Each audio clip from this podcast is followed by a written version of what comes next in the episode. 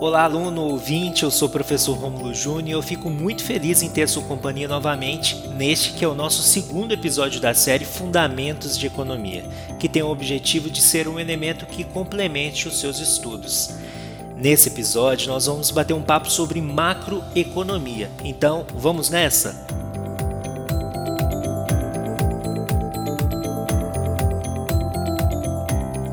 Macroeconomia Nessa área da teoria econômica, como o próprio nome sugere, analisam-se problemas de natureza agregada, ou seja, efeitos que afetam o país como um todo e não apenas grupos específicos de agentes, como empresas, famílias, consumidores. Isto já é um foco da microeconomia, que nós veremos um pouco mais para frente. Microeconomia e macroeconomia não devem ser vistas como áreas totalmente isoladas, distintas dentro da teoria econômica. Elas apenas são discutidas separadamente por motivos didáticos. Fica mais fácil entendermos e explicar assim. Nesse episódio, eu gostaria de tratar de um elemento muito importante no estudo da macroeconomia, a produção. Mas o que é a produção e como se mede isso? Vamos começar pela definição de produção, então. Vou chamar um assistente para conceituar isso para a gente. Assistente, tudo bem? Traz a definição para a gente de produção. Oi, professor Rômulo. Estou bem. Obrigada por perguntar. Então vamos começar pela definição no dicionário para a palavra produção é um processo que consiste na combinação dos fatores de produção com a finalidade de satisfazer necessidades humanas, em termos de bens ou serviços. É isto. Precisando é só chamar. Boa, assistente. Muito obrigado. E continuando, para que as empresas possam gerar produtos e serviços, elas precisam de insumos e principalmente de fatores de produção Bom, professor, mas o que são esses fatores de produção? Os fatores de produção são elementos fundamentais ao processo produtivo de um determinado bem ou serviço. Existem três tipos vitais de fatores de produção, que são eles: as terras, o trabalho e o capital, elementos que nós já vimos no nosso primeiro episódio. O emprego e a utilização desses fatores de produção dão origem ao pagamento da renda, que podem ser salários, juros, aluguéis, lucros, é, utilizados pelas famílias para o consumo dos bens gerados pelas empresas. Além disso, os outros países também, que a gente pode chamar de setor externo, também atuam como provedor de fatores de produção.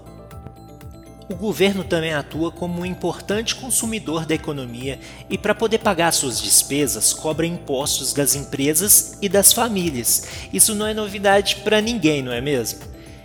É nesse sistema em que a atuação de um agente influencia e é influenciada pela maneira como os demais atuam, é fundamental medir adequadamente o valor que é produzido é, de bens e serviços. Cada país tem um órgão responsável para realizar o cálculo da produção, ou podemos chamar também de produto. No caso do Brasil, essa tarefa é de responsabilidade do Instituto Brasileiro de Geografia e Estatística, o famoso IBGE, que conta com informações fornecidas por diversos outros órgãos e instituições do país. O valor total da produção de bens gerados por determinada economia pode ser chamado também de produto. Existem diferentes parâmetros para mensurá-lo. O mais conhecido deles é o Produto Interno Bruto, o PIB, que você já deve ter ouvido falar. Ele é até mesmo utilizado para se comparar a produção entre países diferentes. Assim como é possível medir o valor da produção ou do produto da economia de um país, também é possível medir para unidades menores agregadas, como uma região do país, o Sudeste, o Nordeste, por exemplo, um estado ou até mesmo um município, ou localidades menores. Para medir o PIB de uma determinada região, basta que alguma atividade produtiva e, consequentemente, alguma renda seja gerada e consumida nessa região eu separei um trecho de uma entrevista sobre o PIB e perceba você como ele é um elemento importante, um indicador para poder medir e projetar o desempenho de um país. Ouça! Economia, atenção, o IBGE acaba de divulgar o PIB de 2020, um ano diferente por causa da pandemia, claro. Denise Campos de Toledo, esse resultado confirma as expectativas? Foi um pibinho? Como é que foi o PIB? foi um PIB bem negativo, viu, Tiago? Mas veio de encontro às expectativas, pelo menos de aí das últimas semanas, né? Que foi sendo revisto. Na verdade, se imaginava que o tombo do ano passado, quando começou a pandemia, pudesse chegar à faixa dos 9%, 10%, e no fechamento nós tivemos uma retração da economia brasileira de 4,1%. Esse é o dado oficial do IBGE que foi divulgado agora há pouco, é o pior resultado da série histórica, que começou em 96, e na composição do PIB se percebe que apenas a agropecuária veio positivo na variação anual, 2% de expansão, principalmente pela agricultura, porque nós tivemos na pecuária outros segmentos ainda com variação negativa. A agricultura foi puxada, um dos destaques foi a soja. Mas nós tivemos a indústria com retração de 3,5%.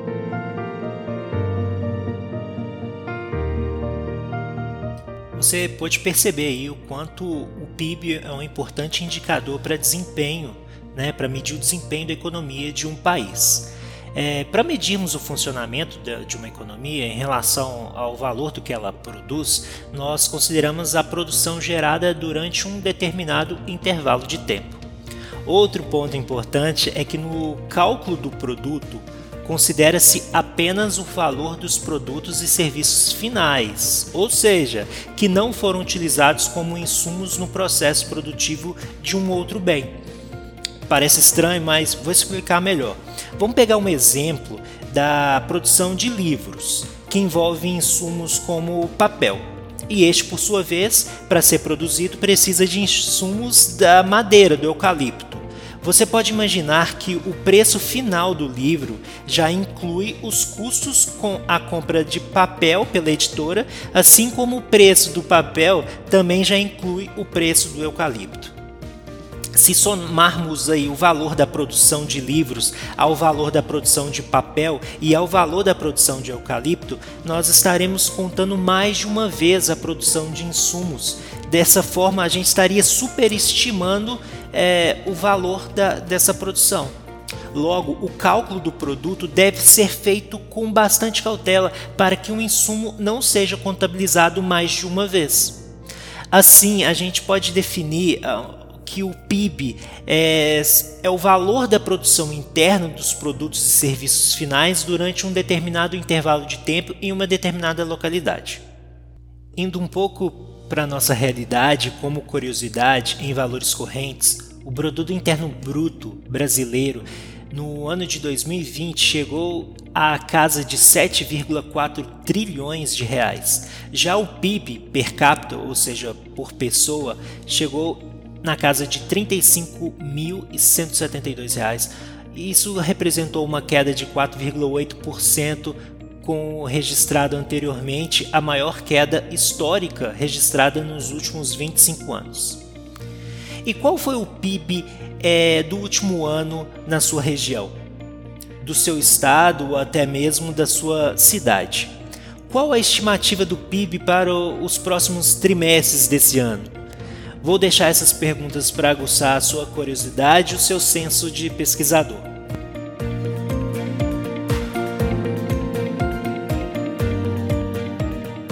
Bom, nós estamos chegando ao final desse nosso bate-papo.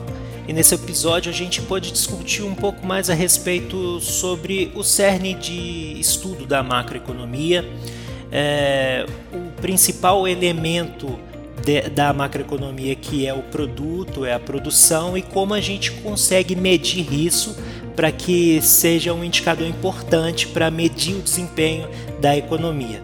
Nós podemos continuar esse diálogo nos nossos próximos encontros. Eu me despeço agradecido pela sua companhia até aqui. Nos encontramos no nosso próximo episódio. Até a próxima!